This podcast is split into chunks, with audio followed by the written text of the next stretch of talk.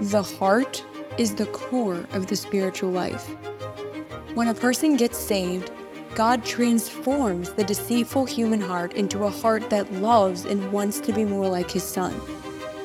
Each day, however, the believer must continually renew his soul in God's Word and guard his heart carefully in order to grow. Jeremiah Clarke focuses this week on the importance of dealing with the very foundation of spiritual growth an upright heart.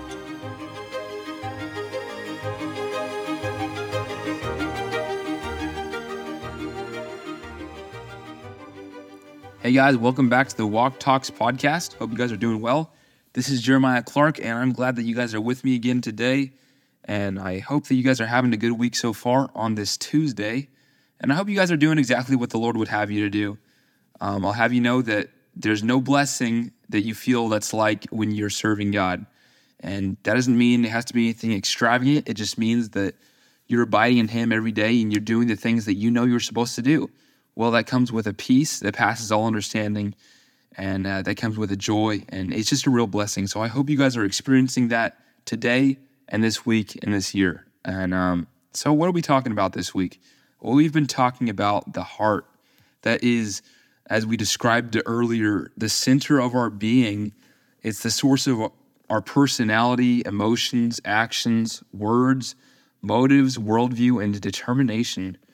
And yesterday we talked about Saul, and we're going to finish up on him a little bit today. You know, as I was thinking about it, and I'm sure you guys have thought this way too, it seems pretty harsh to Saul, doesn't it? That he made that seemingly, in our eyes, minor mistake, and then God takes the kingdom from him. From him. But you guys have to know that Saul's actions, and of course, God knows this, Saul's actions were a direct result of where his heart was already. Because we told we just talked about how the heart is the source of our what motives and actions, right? Well, so we just talked about um, God said through Samuel that the Lord hath com- that the Lord hath sought him a man after his own heart. He said, Saul, God's looking for a man uh, after his own heart, and you're not it. Well, you would think that this would be a real eye opener for Saul. I mean, I would I would think that it would be for me if someone told me that, but you'll find in in First Samuel that it's not. Go two chapters later into First Samuel 15. Um, Saul was commanded to kill all of the Ammonites, and they said God said to kill them all, kill their king, kill their people, kill their animals, kill everyone, kill them all, kill the cattle and the sheep. Well, what you'll find in uh, in chapter 15, it talks about that Saul left the king. It says they the people spared Agag. Saul the people spared Agag the king. Is verse 9, and the best of the sheep and of the oxen and of the fatlings and the lambs and all that was good and would not utterly destroy them, but everything that was vile and refuse, that they destroyed utterly. So Saul and the people they went and they they did they did most of what God said, didn't they? Well, doing most of what someone says is still disobedience. You know, for example, if you work at a job and your boss tells you, "Hey, I want you to sweep the floor and clean the bathroom, especially the toilet. It's gross." Well, you do everything. You sweep the floor. That's no big deal. You go in the bathroom, you you clean the sink and whatever. Well, the toilet's gross and you say to yourself, you say in your heart, you say, you know what? I'm not going to do that. Then your boss comes back and he says, Did you do everything? You said, Absolutely. I've done everything. Well, did you do it or not? Of course you didn't. You didn't clean the toilet. That's called disobedience, and we all know that. And Saul should have known that too, but he doesn't. And we, we find that uh, when Samuel comes to him and he says in verse 14, Samuel said, What meaneth this bleating of the sheep in mine ears? He says, Look, Saul, I can hear the sheep I can hear the lowing of the oxen. He said, What's going on? And Saul said, They have brought them from the Amalekites, for the people spared the best of the sheep and of the oxen to sacrifice unto the Lord thy God. The rest have we utterly destroyed. Well, that's not what God said to do, was it? And here's what's interesting. In the Bible times, livestock and cattle was a very, very much a um, it was like a a way you could tell wealth. It wasn't like they had giant banks that they had all their money in with stocks and investments. That's not what they did. But what they did have is they had sheep and they had cattle. And by the way, that's why it was quite literally a sacrifice when they sacrificed their their lambs to God as burnt offerings. That was definitely a sacrifice on the people's part because that's literally their wealth. Their wealth was in their sheep and livestock. So this was an easy fleshly choice of Saul. He said, "No, I'm not going to obey God. I'm going to do what I want to do and I'm going to save this to add to my own kingdom's wealth." And that's exactly what happened. Well, in verse 22, Samuel uh, gives God's verdict, verdict again on to Saul. Again. And Samuel said, Hath the Lord as great delight in burnt offerings and sacrifices as in obeying the voice of the Lord? Behold, to obey is better than sacrifice, and to hearken than the fat of rams. For rebellion is as the sin of witchcraft, and stubbornness is as iniquity and idolatry. And then, this is tough right here.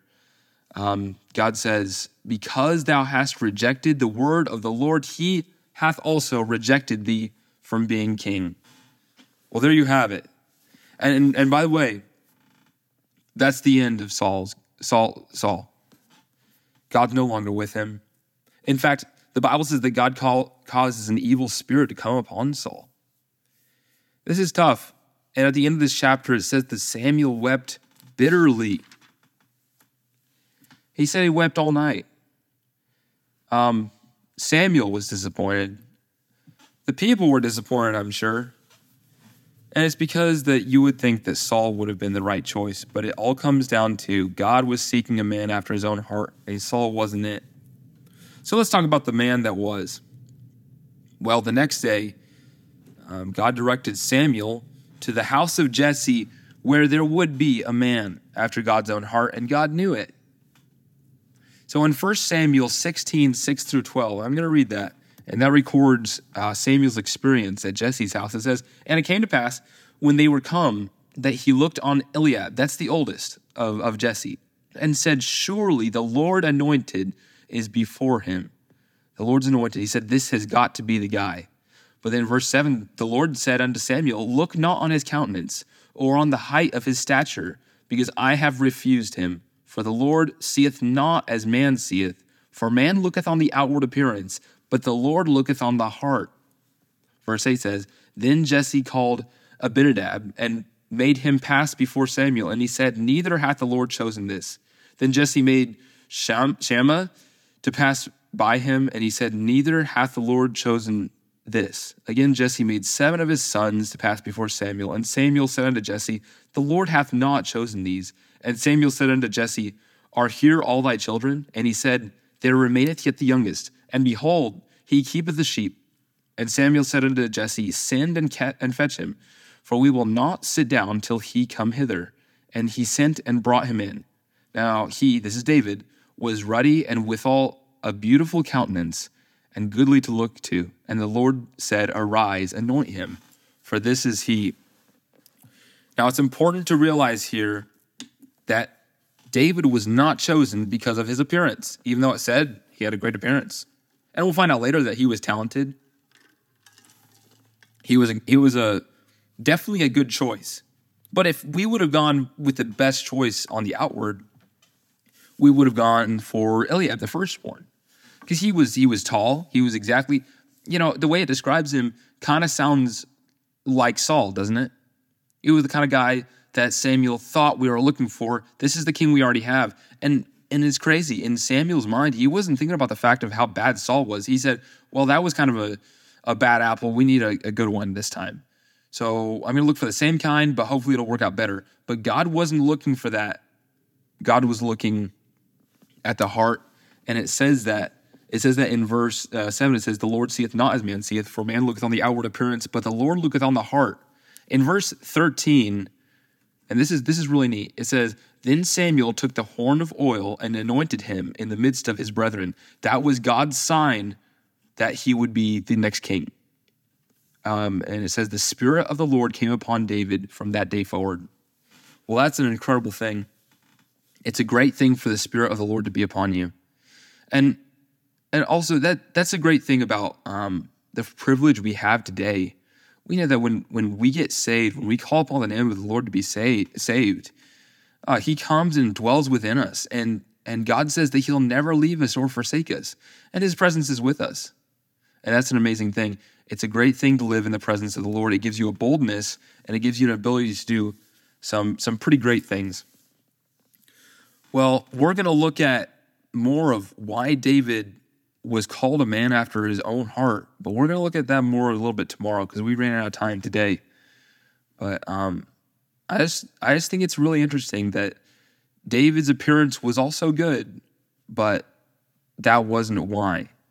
It was because of his heart, and God saw something in David's heart, and God saw a man that He could mold and that He could use. I just wonder if our hearts are like that today. Are our hearts? Does God see a heart that He can He can work with? Because Saul didn't fit the bill, but David did. But we'll see why. And if any of you know who anything about David, you'll know it, it didn't have anything to do with him being a perfect man. And we'll talk about that a little bit tomorrow.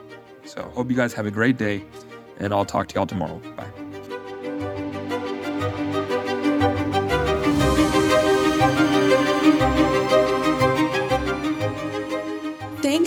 Being a part of Walk Talks today by listening and subscribing to our podcast.